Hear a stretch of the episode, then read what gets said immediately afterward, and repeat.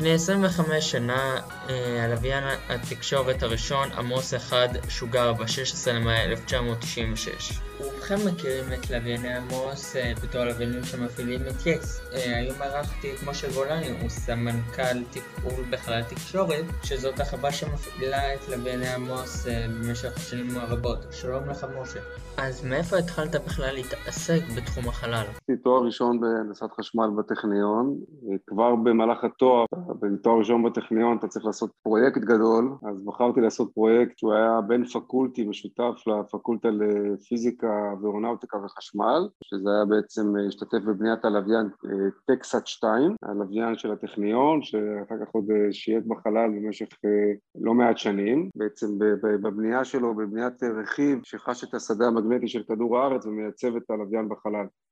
אז זו בעצם הייתה הנגיעה הראשונה שלי לחלל, אבל עוד לפני כן אה, בעצם אה, התגייסתי בכלל אה, לקורס חובלים, הייתי בחיל הים, הפלגתי בספינות הרבה שנים, אחרי שהייתי במסלול המבצעי כמה שנים יצאתי ללימודי הנדסה בטכניון. כשחזרתי מהטכניון התעסקתי בכל מיני פרויקטים בחיל הים, תחום הלוחמה האלקטרונית, אחר כך עברתי לתחום התקשורת, ובתחום התקשורת נכנסתי לתחום מערכות הלוויין, ספינות ולכלי שיט של חיל הים מסוגים שונים. ובהמשך עברתי לאגף התקשוב בצה"ל קצת אחרי שהקימו אותו בשנת 2006 אה, והקמתי שם בעצם את תחום תקשורת הלוויינים. והייתי שם אה, שש שנים. אה, התעסקנו. גם בעולם הלוויינים עצמם, גם בתחנות הקרקע, גם במערכות הטקטיות הקטנות. ואחרי התפקיד הזה עברתי למפא"ת, למנהלת המו"פ של משרד הביטחון. שם הייתי עוד ארבע שנים בתפקיד רמ"ח תקשוב. השתחררתי אחרי 30 שנה בצבא, אה, ואחרי חופשה של כמה חודשים אה, הגעתי לעבוד בחברת חלל תקשורת, שם אני עובד כבר ארבע שנים בתור סמנכ"ל ההנדסה והתפעול.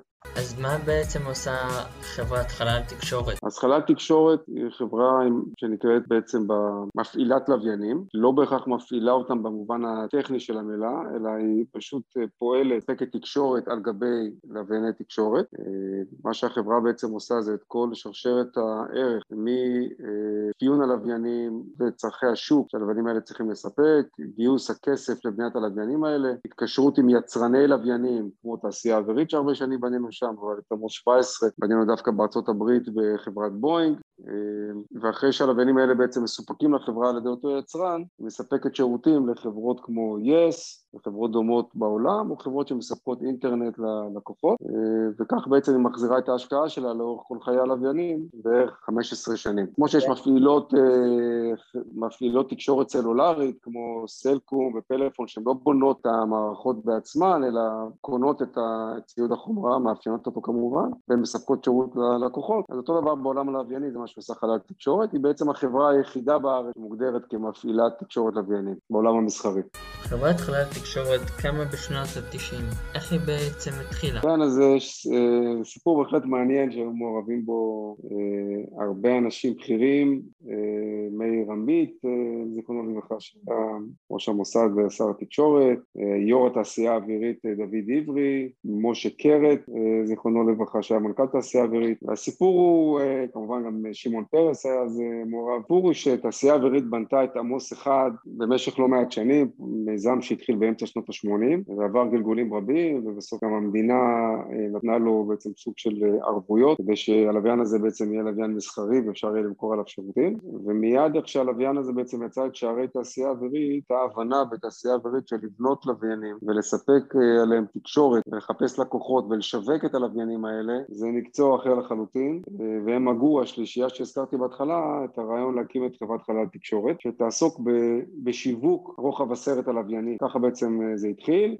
אז הלוויין בעצם לא היה לוויין של חלל תקשורת, עמוס אחד, אבל מהר מאוד אחרי שחברת חלל שיווקה אותו ובהצלחה די מסחררת, אה, חברת יס רצה שיהיה גם לוויין גיבוי, לוויין המשך בנקודה, בנקודת השמיים שהלוויין הזה פעל, בארבע ווסט, ואז בעצם חלל תקשורת היא זו שגייסה את הכסף בשוק שוק ההון, אפיינה את הלוויין הזה, בנתה אותו בתעשייה האווירית וסיפקה את השירותים גם ל-yes, גם לחברות אחרות, וזה בעצם הלוויין הראשון, עמוס 2, הלוויין הראשון שחלל תקשורת תכננה ובנתה בעצמה, ומאז היו עוד הרבה לוויינים, עמוס 3, 4, עמוס 5 הלך לאיבוד, עמוס 6, סיפור שלא ידוע. אז זה באמת חשוב להבין, רגע, כמה זמן באמת אורך חיי הלוויין? בדרך כלל זה 15 שנים, ואורך החיים הוא מוגבל אה, על ידי הדלק שיש בלוויין, שבעצם מאפשר ללוויין אה, לתקן את המסלול שלו ולהישאר בנקודת שמיים יחסית קבועה, שהרי כל הרעיון של לווייני תקשורת גיאוסטציונריים שנמצאים בנקודה יחסית קבועה אה, לצופה בכדור הארץ, ואז אפשר למשל לשים אנטנות על הגגות, כמו אנטנות של יס, שהן לא צריכות לנוע, אין שם חלקים נעים, הן מסתכלות נקודת שמיים קבועה, והלוויין מסתובב פחות או יותר במהירות הסיבוב של כדור הארץ, אבל אני אומר פחות או יותר, מכיוון שכדור הארץ הוא לא כדור אה, אה, אידיאלי, אה, אז יש שינויים בכוח הכבידה באותה נקודת שמיים שהלוויין נמצא, ולכן מדי פעם צריך לתקן את המסלול שלו כך שהוא יישאר בנקודה ולא ייסחף. והתיקונים האלה מבוצעים באמצעות מנועים שיש להם דלק, והדלק הזה הוא אה, כמותו סופית בתוך המכלים, וכשהוא נגמר, פחות או יותר זה הזמן שאנחנו מגדירים את סיום חיי הלוויינים, כי בדרך כלל האלקטרוניקה, אם הכל בסדר, היא תמשיך לעבוד. באמת, אם אתם מסתכלים בסדר של הלוויינים הזה, יש 1, 2, 3, 4, 5 ו-5i. מה זה בעצם 5i? מוס 5i זה לוויין שהחברה בעצם אה, חכרה כדי להתחיל לצבור לקוחות בנקודת השמיים 17 איס. לקראת הלוויין אה, עמוס חמש שהחברה רצתה אה, לבנות בתכנון שלה. אה, וזה דבר שהוא מקובל בעולם הזה של הלוויינות אתה לא ביום אחד יכול לייצר לעצמך שוק ללוויין. והייתה פה לחברת חלל הזדמנות לעשות ליסינג ללוויין יחסית ישן בשלהי חייו מאיזושהי חברה סינית. אפשר להסיע את הלוויין בשמיים מנקודת שמיים אחת לנקודת שמיים אחרת וזה מה שעשו. הלוויין הזה התחיל לתת שירות מעל אפריקה, הוא גם כן נתקל באיזשהם קשיים אה, טכניים ובעצם אה, אה, לא היה לו כנראה מספיק דלק לתת, לכסות על אותה תקופת זמן שרצו שהוא יכסה עד שיגיע עמוס חמש החדש. זה היה סיפור בפני עצמו, אבל בסופו של דבר החברה התגברה על זה, וכשהגיע עמוס חמש, שנבנה ב... בעצם ברוסיה על ידי חברה רוסית, אה, אז אה, היו כבר מספיק לקוחות והחברה הצליחה לשמר שוק יפה מאוד באפריקה. אה, עמוס חמש לצערנו קרתה לו תקלה, מכיוון שהלוויין עדיין מסתובב בחלל, אז אנחנו לא יודעים בדיוק בדיוק מה קרה שם, וכנראה תקלה באחת מהמערכות הקריטיות שלו, ואבד איתו הקשר. ואז באמת זה היה משבר גדול, כי כל הלקוחות שהיו על עמוס חמש בו היה אה, בקיבולת אה, די מלאה, בתפוסה די מלאה. אה, החברת כבר הייתה צריכה בעצם לפזר אותם אצל מתחרים, אצל לוויינים שכנים וכולי, זה, זה דבר שהוא גם עולה הרבה כסף. גם מבחינה טכנית הוא קשה מאוד לביצוע וגם הוא פוגע מאוד ברפיוטיישן של החברה.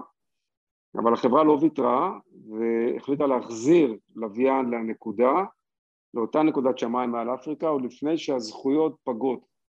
יש, אתה יודע בעצם שיש לנו בחלל, יש רגולציה בינלאומית וכשאתה נרשם ולוקח זכויות בנקודה מסוימת, זה בעיקר אה, תדרים ואזורי כיסוי שאפשר להפעיל מנקודת שמיים מסוימת, אז לפי החוק, לפי החוק של אה, אותו ארגון בינלאומי ITU שמסדיר את הדברים האלה בעולם, אם תוך שלוש שנים אתה מצליח להעלות אה, חומרה לחלל, זאת אומרת לוויין, שעובד באותם תדרים, אז אתה שומר על הזכויות. אם עברו השלוש שנים, אז מי שרשום הבא אחריך בזכויות בעצם מקבל את הזכויות ועבדו לך הזכויות בנקודה הזאת. זה בעצם הנכס הנדל"ני שלנו בחלל, והצלחנו להביא את עמוס 17 שבנינו בבואינג בעצם לאותה נקודת שמיים 17 איסט שבה היה עמוס 5 ו... ומה שעושים עכשיו אנחנו בעצם מחזירים את השוק האפריקאי בעצם אה, לאט לאט אה, ללוויין של חברת חלל זה תהליך לא פשוט, כמובן הטכנולוגיה התקדמה, הצרכים התקדמו, גופים כבר שאנחנו עובדים מולם הם אחרים, יש המון המון מאמץ שמושקע. רובנו חושבים על אפריקה בתור מדינות עולם שלישי, איזה באמת שוק לווייני יש שם?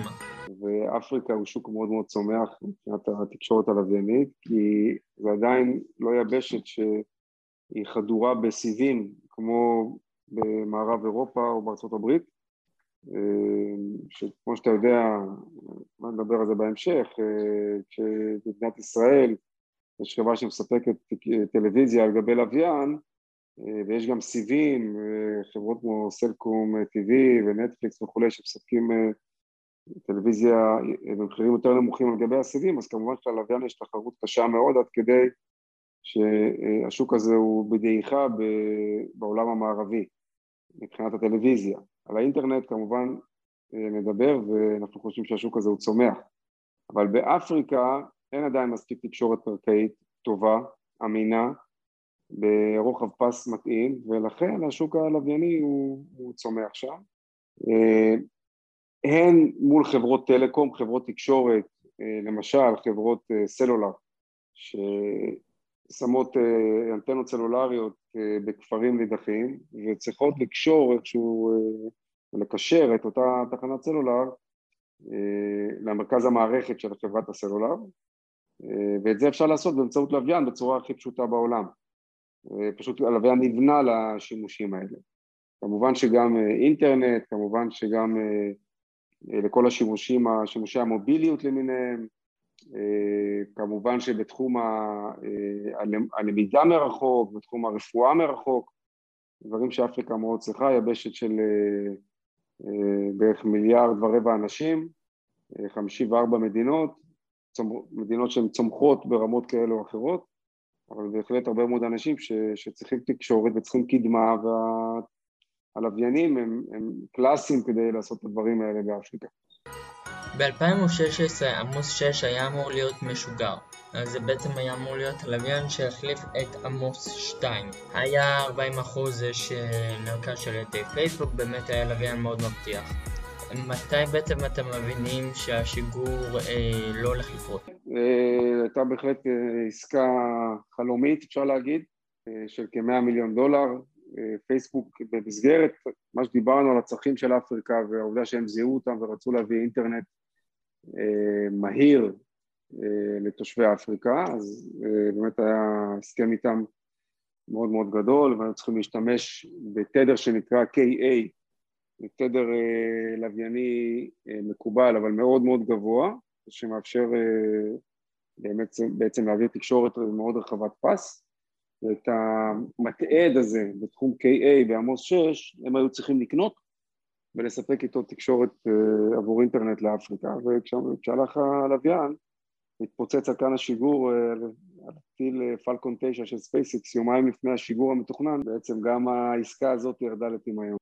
כן, אני, אני אז עוד לא הייתי בחברה, אני רק uh, פרשתי בעצם אז uh, מצה"ל, הייתי בחופשה, uh, התחלתי לראות את הדיווחים בתקשורת עם תמונות דרמטיות של כדור אש בקייפ קנברל בכאן השיגור, uh, כמובן לא ציפינו לשיגור בדיוק אז, זה היה צריך להיות יומיים אחר כך, זה קרה מאוד מהר והקטסטרופה הובנה מאוד מהר ו...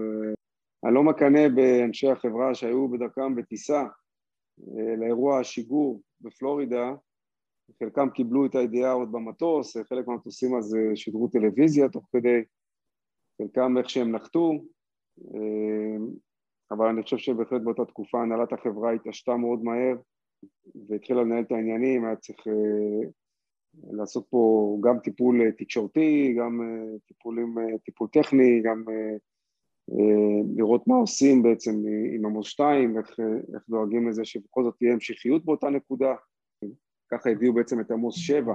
אירוע פשוט שמתפוצץ לוויין בסדר גודל כזה. ממש לא. בתוך פחות משנה אחרי האירוע של עמוס 5, אה, בהחלט, אה, בהחלט אירוע לא פשוט. זה היה אחד השיגורים הראשונים שעשו לפלקון 9, מאז כבר שוגרו, אני חושב, אולי 100 שיגורים, די בהצלחה, אבל אז זה היה אחד השיגורים הראשונים, אולי השיגור המסחרי הראשון אפילו. וכן, אתה עולה על חבית חומר נפץ ששוקלת כמעט 500 טון, ובסוף הדברים האלה לא, לא השתנו הרבה מאוד בעשרות שנים האחרונות. צריך המון כוח כדי להביא את הלוויין לחלל. אז מדובר פה באירוע מאוד מסוכן, וקרה מה שקרה.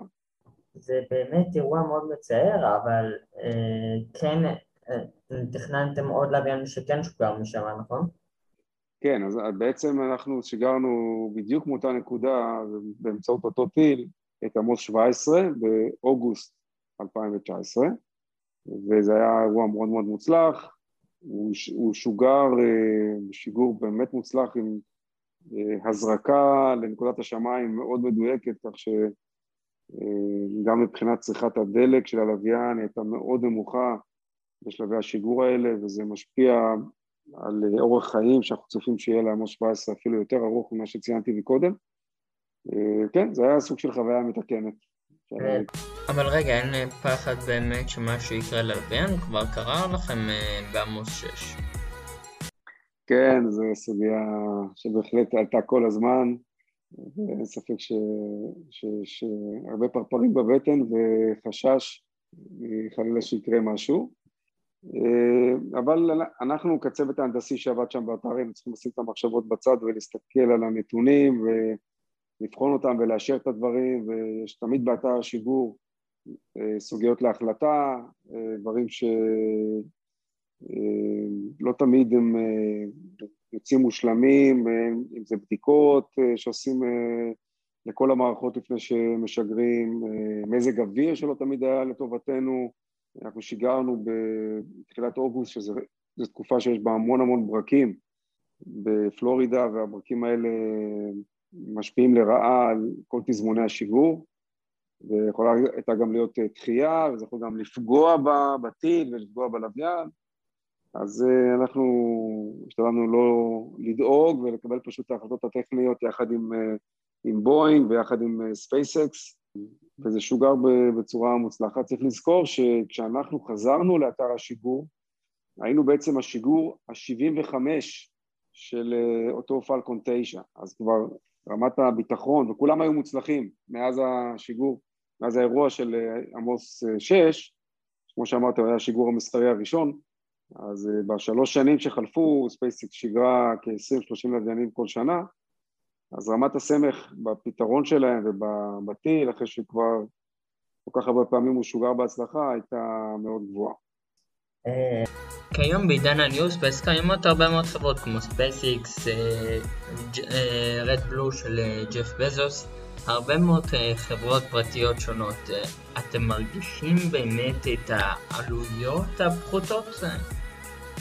אנחנו לא רואים הוזלה מאוד מאוד משמעותית, אני חושב שבעצם הכניסה של SpaceX אה, בתהליך הכניסה שלה הייתה ירידת מחירים משמעותית ביחס למשגרים שהיו ידועים אה, בעולם, שזה בעיקר משגרים אה, מזרח אירופאים, סובייטים או משגרים אמריקאים מאוד מאוד גדולים כמו דלתא ואטלס שעשתה בהם נאס"א שימוש, אז המחירים ירדו מפחות או יותר 120 עד 140 מיליון דולר ו-90 מיליון דולר למשגרים הרוסים ל-60 מיליון דולר, וזה קרה די מזמן, אני מדבר איתך על אה, משהו כמו 2018, ומאז אני לא רואה ירידה דרמטית בעולם השיגורים, אולי כשייכנסו בלו אוריג'ן, החברה של ג'ף בזוס, אז תהיה עוד ירידה, יש כן אפשרות לשגר לוויינים יותר קטנים, עם שיגורים מרובים, כלומר שמשגרים הרבה לוויינים במשגר אחד ואז בעצם אה, אתה מוזיל את השיגור פר לוויין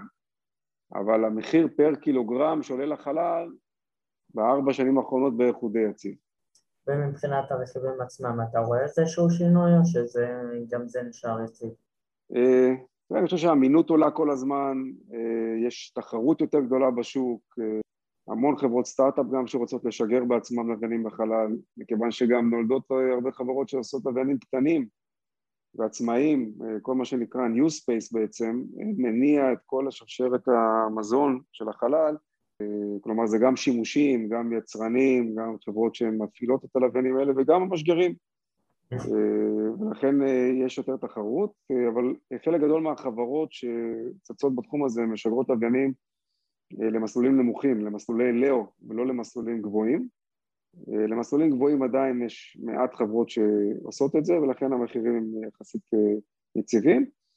יש המון התעסקות באמת באמינות, אני חושב שכן, וגם רואים את זה בפרמיות הביטוח של השיגורים, יש עלייה באמינות המשגרים בגלל מעבר גם בחלקים שהם מורכבים ממדפסות, מיוצרים במדפסות תלת מימד, אז מדובר על חלקים שהם חתיכה אחת ופחות מחוברים עם ברגים, וזה מעלה את האמינות של השיגורים.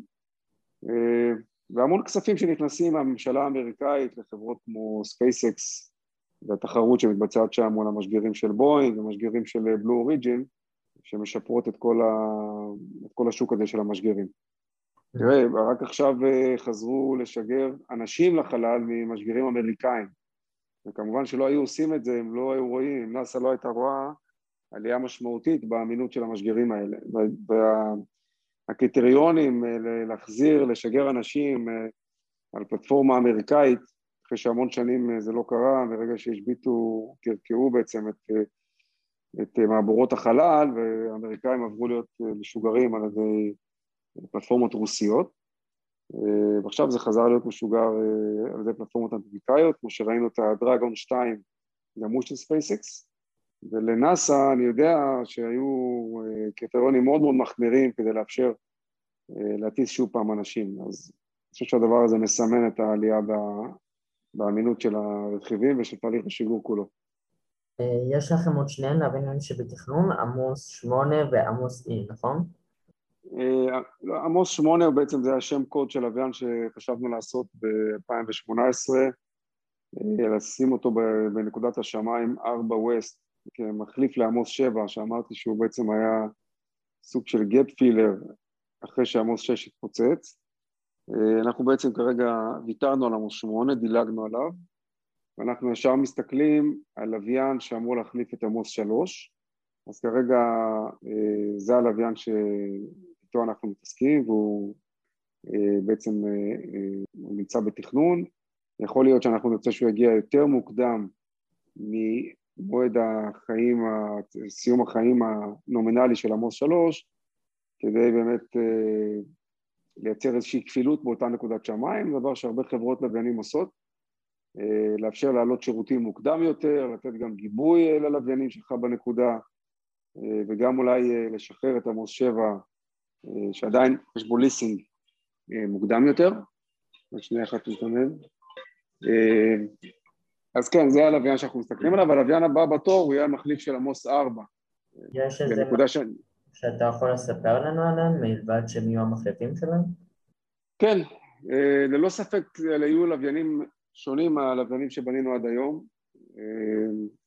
הלוויינים שנבנו עד עכשיו היו לוויינים יקרים מאוד, יחסית לוויינים גדולים.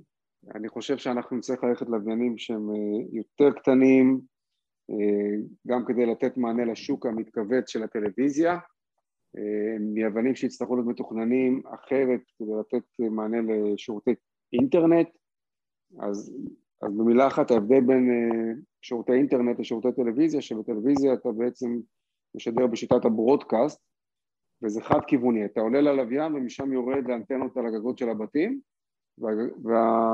ואין בעצם שידור חוזר דרך הלוויין, אז הלוויין מתוכנן לשדר הרבה הספק בכיוון אחד למטה.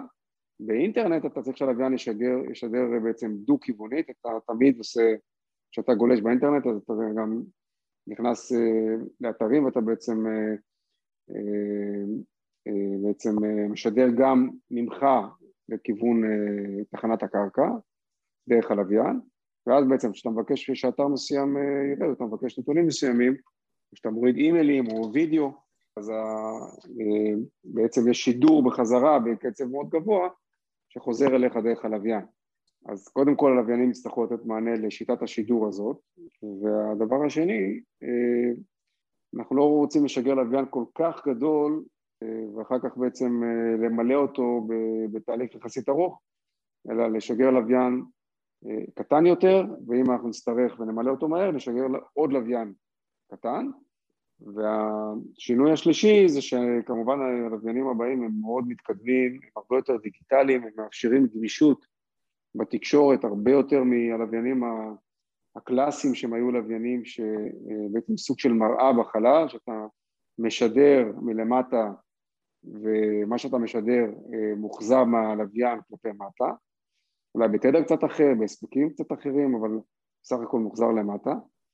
בלוויינים הדיגיטליים אפשר לעשות הרבה מאוד מניפולציות על, תוכן השידור, אה, לפצל אותו, לנתב אותו, לשכפל אותו אה, ולשדר אותו בצורה הרבה יותר יעילה ולנהל את המשאב הזה שיושב בחלל והוא בעצם מאוד יקר ואתה רוצה להוציא ממנו כמה שיותר תקשורת אז הנצילות שלו היא הרבה יותר גבוהה כשיש לך מטה דיגיטלי בלוויין אז כמובן שהלוויינים האלה יצטרכו להיות מאוד מתקדמים גם בהקשר הזה. בסך הכל כל הדברים שאמרתי אה, מכניסים את הלוויינים האלה לקטגוריה של ה-New Space, למרות שהם לא לוויינים מאוד מאוד קטנים, כמו הלוויינים של SpaceX, אה, אבל בסך הכל הם כן בקטגוריה הזאת, כי אה, עוד דבר אחד שלא הזכרתי, זה לוויין שגם צריך להיבנות יחסית בקבועי זמן מאוד מהירים. אם עד היום לוויינים נבנו ב... הלוויינים הישנים בחמש שנים, את המור 17 בנינו בשנתיים וחצי, כמעט שלוש, היום מדובר על על סדר גודל של שנתיים לבנות לוויין ולשלוח אותו לחלל. יש איזה שיט. בעידן ה-New Space אפשר לבנות לנו לוויינים שהם יחסית קטנים או זולים הרבה יותר מהלוויינים הגיאוסטציונריים הקיימים לנו כיום. יש כוונה שגם אתם אה, תתחילו להיכנס לשוק הזה? זה גם מחשבה שאנחנו אה, מתעסקים איתה לא מעט. אה, צריך רק לזכור שזה אופרציה שונה לחלוטין, כי אם אתה בונה לוויינים ממש קטנים, ואתה, אז אין להם הרבה עוצמה והרבה אנרגיה, כל השטח שלהם קטן, אז, אז יש להם פאנלים סולאריים יותר בשטח יותר קטן, אז הסוללה שלהם יותר קטנה, ואז אתה יכול פחות לשדר בעוצמה, אז צריך שהם יהיו מאוד קרובים לכדור הארץ, מה שנקרא לוויינים מנמיכי מסלול, או לווייני לאו, להבדיל מלווייני הגאו. אז אם לוויין אה, הוא לוויין לאו, אה, והוא טס במסלול נמוך, הוא צריך להסתובב מאוד מאוד מהר כדי לא ליפול. אה, פשוט אה, תרגיל פיזיקלי פשוט, אפשר להראות שלוויין בגובה 36 אלף קילומטר, החגורה הגיאוסטציונרית, יכול להסתובב בתדירות סיבוב של 24 שעות שהיא תדירות הסיבוב של כדור הארץ ואז הוא בעצם נשאר גיאוסטציונרי או קבוע ביחס לנקודה על כדור הארץ וזו בעצם החוזקה שלו, הוא גם רואה שטח מאוד רחב. הלוויינים הקטנים יכולים לעשות סיבוב שלם תוך שעה וחצי אז מן הסתם אה, אתה חייב לשים הרבה מאוד לוויינים כדי שאתה כמשתמש על הקרקע לא תרגיש בזה שהם מסתובבים וכל פעם אה, בעצם זורחים ושוקעים ובעצם סך הכל נמצאים מעליך משהו כמו עשר דקות או רבע שעה, אתה רוצה להרגיש רציפות בתקשורת. אז, אתה, אז ברגע שאנחנו עוברים ללווייני ננו, אנחנו מתעסקים עם לוויינים שהפיזיקה שלהם היא שונה, אה, צריך לדבר על קונסטלציות, זאת אומרת מערך של לוויינים מרובים שמייצר את אותו אפקט של רציפות תקשורת. אה, כמובן שיש הרבה אנשים שחושבים שזה הדבר הבא בלוויינות, כמו שספייסיקס שיגרה כבר מעל אלף לוויינים כאלה, וחברת OneWeb, אה, אה, וגם אמזון רוצה לשגר לוויינים כאלה. זה לא פחות יקר, זה מכיוון שמדובר על הרבה מאוד לוויינים, זה, המערך עצמו עולה לא מעט כסף, צריך כמובן לקחת בחשבון שהלבנים האלה מחזיקים פחות זמן, כמו שאתה אמרת וזה נכון. מה? אני שואל, זה גם איסור זיכונים, יש לך הרבה פחות סיכון אם אחד מהם... נכון, נכון, אם אחד מהם נופל לא קורה כלום, אז כי הם מתעסקים פחות ב... בשרידות שלהם, אה, אבל הם גם מחזיקים פחות שנים ממילא, הם מחזיקים בין שלוש לחמש שנים וכל הזמן צריך לחדש ובכלל, נניח קח את SpaceX, אז עשרה אחוז מהלוויינים ששוגרו לא עובדים. יש פה פחת שצריך לקחת בחשבון, אבל זה קונספט שהוא חזק מאוד מהסיבה שבגלל שהלוויינים האלה קרובים, אז השיהוי בתקשורת הוא מאוד נמוך, הוא יותר דומה לסיבים. ביחס ללוויין גיאוסטציונרי שמסלול התקשורת נותן השעיה בערך של חצי שנייה. חלק מהאפליקציות זה לא חשוב, כמו טלוויזיה. כשאתה מדבר על אינטרנט ועל שיחות טלפון זה מתחיל להיות משמעותי. אה, אז כן, אנחנו אה, נצטרך להסתכל לעומק גם על האפשרויות האלה וזה בהחלט דבר משמעותי, ואולי גם על שילוב בין הלוויינים הנמוכים האלה, הקטנים, ללוויינים גדולים יותר שנמצאים בחגורה הגיאוסטציונרית ואיכשהו לראות איך אפשר ליהנות מהטוב שבכל סוג של לוויינים. ציינת באמת טלפון לווייני, מתחילים לפחות מה שנקרא רכשים למרות שבישראל עוד לא נכנס ה-5G בצורה רחבית בכל הארץ, כבר מתחילים לעשות ניסויים על 6G. אה, יש לכם איזושהי כוונה גם להיכנס לתוך המשחק הזה? אנחנו, אנחנו מנסים למדוד, ללמוד עכשיו את המשמעויות של 5G אה, על העולם שלנו, על עולם החלל, על לווייני התקשורת ואיך אנחנו משתלבים ב, באמת במגמה העולמית הזאת. אה, אז אנחנו בעיקר מתעסקים עכשיו בעניין הזה של ה-5G. עוד לא התחלנו להתעסק אה, עם ה-6G, אה, ואני חושב שיש עוד, יש עוד כמה שנים לראות מה, איך ה-5G בכלל ישפיע על התקשורת הקרקעית והלוויינית, אז העניין הזה עוד לפנינו, זה עוד, זה עוד סימן שאלה גדול איך הלוויינים ישתלבו ב-5G, לא הגענו לשם. כי ה-7G מציג מהירויות של כבר טרות אה, תיאורטיות כמובן, זה עדיין לא... זה כן. לבין, זה כרגע כן. לבין... כן, בואו בוא נראה איך ה-5G משתלב. לחברות מסחריות כמו שלנו, אנחנו צריכים להסתכל שלוש עד חמש שנים קדימה אה, ולראות איך אנחנו מתאימים את עצמנו לצרכי השוק ואיך אנחנו משתלבים ב-disruptive technologies כמו ה-5G. אה, זה קצת רחוק מדי להסתכל על הדור שאחרי ה-5G, יכול להיות שזו תהיה בסוף איזושהי וריאציה על, ה, על הטכנולוגיה הזאת של 5G, אה, אבל אנחנו צריכים, אה, צריכים להסתכל כרגע טיפה, טיפה יותר קרוב. וגם ככה מאתגר, ויש המון המון סימני שאלה מה המשמעויות של ה-5G, האם הלוויינים אה, ישדרו ישירות ללקוחות, או שהם רק יהיו סוג של צינור רחב סרט שיאפשר לתחנות סלולר של 5G לפעול, אלה שאלות עוד שעדיין אין להם uh, תשובה היום. בעידן שבו אמזון וספייסיקס מציעים השכרות לוויינים ושירותים מהלוויינים שלהם במחירים שהם מאוד זולים, uh, מה עדיין הצורך להשתמש דווקא בלוויינים שלכם, שהם לא בדיוק זולים? מה באמת אתם יכולים לעשות כנגד התחרות הזאת? כן, זה בהחלט דילמה משמעותית שאנחנו מתעסקים איתה לא מעט, ואתה רואה את זה נכון. לנו יש ניסיון מאוד משמעותי בהפעלת שירותי תקשורת לוויינית. הרבה פעמים חברות טכנולוגיה שמעלות הרבה לוויינים כאלה לחלל, הן מאוד מתקדמות מבחינה טכנולוגית, אבל הם, אין להם ניסיון ולעבוד מול לקוחות לתת שירותי תקשורת, אה, זה אומר להפעיל חדרי בקרה שנותנים שירות ומטפלים בתקלות ויש להם אנשי מכירות שמוכרים את התקשורת הזאת ומחברים אותה לצרכים אינטרנטיים כאלו או אחרים של הלקוח. אה, זה בדיוק כמו שסיפרתי לך שבתחילת הדרך תעשייה אווירית הבינה שלהיות יצרן ולהיות אה, מספק תקשורת זה שני עולמות שונים ודחפה להקמת חברת חלל, זה בדיוק כמו שבואינג בונה מטוסי נוסעים, אבל היא לא אה, חברת תעופה, זה נותנת לחברות אחרות לעשות. אז אותו דבר מאוד יכול להיות שהחברות שמייצרות המון לוויינים קטנים, בסופו של דבר אה, אה, כן יראו שלחברות שמפעילות תקשורת לוויינית יש ערך מאוד מאוד משמעותי גם לטכנולוגיות שלהן. והדבר השני, אנחנו חושבים שאפשר גם לשלב בכל זאת בין לוויינים שהם גיאו-סטציונריים גדולים של חברות כמו שלנו ללוויינים קטנים אה, כי בכל זאת יש משהו מאוד חזק בזה שאתה נמצא בנקודה מאוד גבוהה שרואה כמעט שליש מכדור הארץ.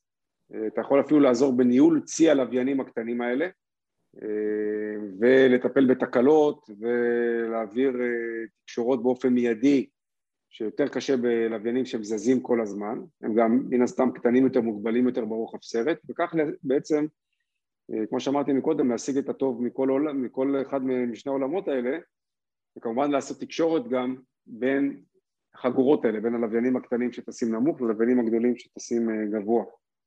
וחוץ מזה, אני באופן אישי חושב שכל פעם שנכנסת טכנולוגיה חדשנית, זה לא בהכרח אומר שהיא דוחקת לחלוטין את הטכנולוגיה הקודמת.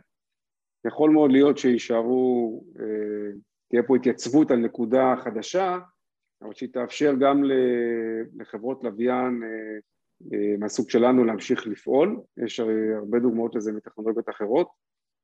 למשל, ממשלות וצבאות עדיין מוצאות ערך רב בזה שיש לוויינים גיאו-סטציונריים שמאפשרות להם עם אלומות מנוהגות לשנות אזורי פעולה ולזוז מנקודה לנקודה ולתת יחסית אזור כיסוי רחב עם הרבה מאוד אנרגיה והרבה מאוד כוחות אה, בזמנים קצרים כי רק צריך להזיז את האלומות. אה, ולכן זה למשל שוק אחר שהוא אולי לא מסחרי אבל הוא שוק שצריך לקחת אותו בחשבון כי הוא בערך שליש מעולם הלוויינות היום.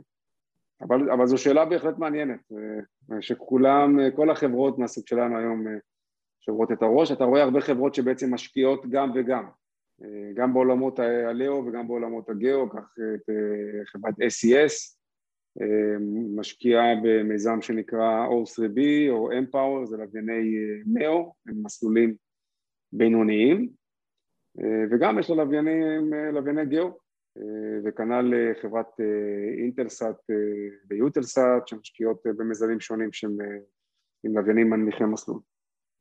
אף אחד לא רוצה להישאר בחוץ. חלק מהלקוחות, אחד הלקוחות העיקריים שלכם הוא יס, נכון? נכון. עכשיו, במרץ 2019 הם החליטו שהם לאט לאט רוצים להתנתק מהלוויינים, הם אומרים שזה יקר להם מדי, די ובעצם גם השיקול שירות חלופי מה שאנחנו מכירים בתור יס פלוס. אז יש באמת טעם בכלל בטלוויזיה בלוויין שהכל היום באינטרנט, לפחות במדינת ישראל?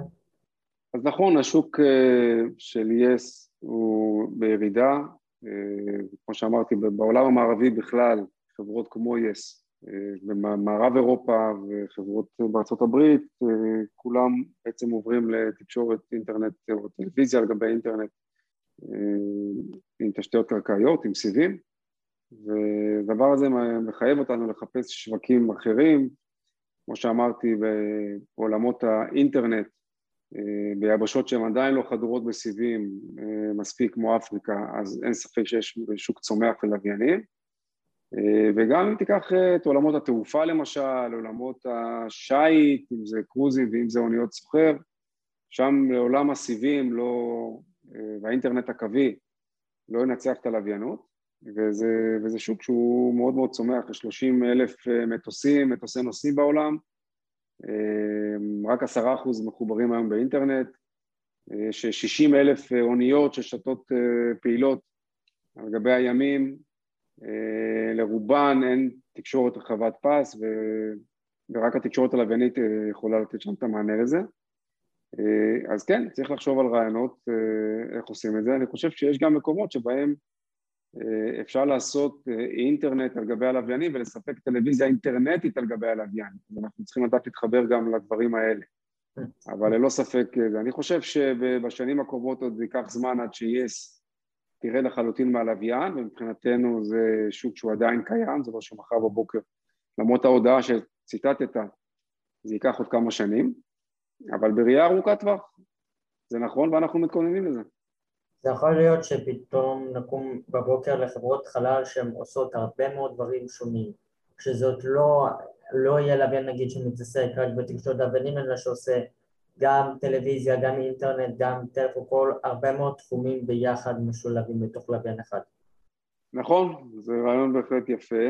אה, כל הדברים שציינת הם עדיין בתוך עולם התקשורת, כלומר בסוף לוויין שעושה אינטרנט אז הוא יכול לעשות גם אה, בקרה על מערכות, מה שנקרא IoT, Internet of Things, אה, זה לוויין שיכול לעשות גם שיחות טלפון, הוא יכול לתת גם שידורי וידאו, יכול לתמוך בעולמות הרכב האוטונומי והרבה מאוד דברים, אבל כל הדברים האלה עדיין הם במשפחת התקשורת. זה בדיוק כמו שיש לך טלפון סלולרי, אז הוא יכול לעשות הרבה מאוד דברים, וזה עדיין אותו טלפון סלולרי, אפליקציות שונות מאינטרנט, תמיכה בעולמות הרפואה, בנקים, כמובן שיחות טלפון, תמיכה בהתקנים מרוחקים וכולי. אז אותו דבר יהיה עם הלוויינים, אבל באמת יכול גם להיות שיהיו בכלל שימושים אחרים לחלוטין, כמו שימושים של מצלמות וסיוע בטיפול באסונות טבע ודברים כאלה, וגם תקשורת. המחיר שאנחנו נשלם כמובן במצב הזה הוא שהלוויינים יצטרכו להיות יותר כבדים כדי לשאת גם למשל מצלמות, טלסקופים וגם אמצעי תקשורת, אנטנות, משדרים וכולי. אז ככל שאנחנו נוסיף עליהם יותר ויותר אפליקציות אז הם יהיו פחות קטנים, זריזים וכאלה שלא אכפת לך שהם הולכים לאיבוד אלא קצת יותר יקרים וקצת יותר כבדים אבל בהחלט זה דבר שהוא יכול להיות. יש לנו פינת המלצות, יש לך המלצה, אם מישהו רוצה להצטרף לחברה שלך, איך הוא יכול? בהחלט, אז אפשר להיכנס לאתר החברה, יש שם כתובת אימייל שאפשר לפנות אליה, אפשר לחפש את השם שלי ובלינקדאין יש את פרטי ההתקשרות שלי ואת האימייל שלי, אנחנו מתייחסים לכל אימייל שמגיע ואני אשמח לקבל הצעות מאנשים בכל התחומים שתיארתי מקודם, בתחומי התקשורת, הציוד הקרקעי, ה-new space, בהחלט נשמח. עכשיו בגלל שאנחנו בבית בדרך כלל, יש לך המלצה לאיזשהו ספר או סרט סדרה? אז דווקא תחת האווירה החללית של השיחה שלנו, אני מאוד ממליץ על הספר של האסטרונאוט קריס הדפילד, שנקרא מדריך האסטרונאוט לחיים על כדור הארץ. זה פחות או יותר הסיפור של, של האסטרונאוט הקנדי-אמריקאי, הוא כתוב בצורה מרתקת ומלאת הומור ומעניינת מאוד, עם הרבה מאוד מוסר השכל, אז אני ממש ממליץ על הספר הזה. נשמע מעניין, ולסיום אנחנו רק סוגרים פה עם שיר, מה השיר שלך? השיר שלי, וואו, לא הכנת אותי לזה. אתה יודע מה, אני הולך גם כן, נמשיך באווירה החללית, יש שיר של זמר בשם לו ריד, שנקרא Satellite of Love. אוקיי, תודה רבה לך. אני הייתי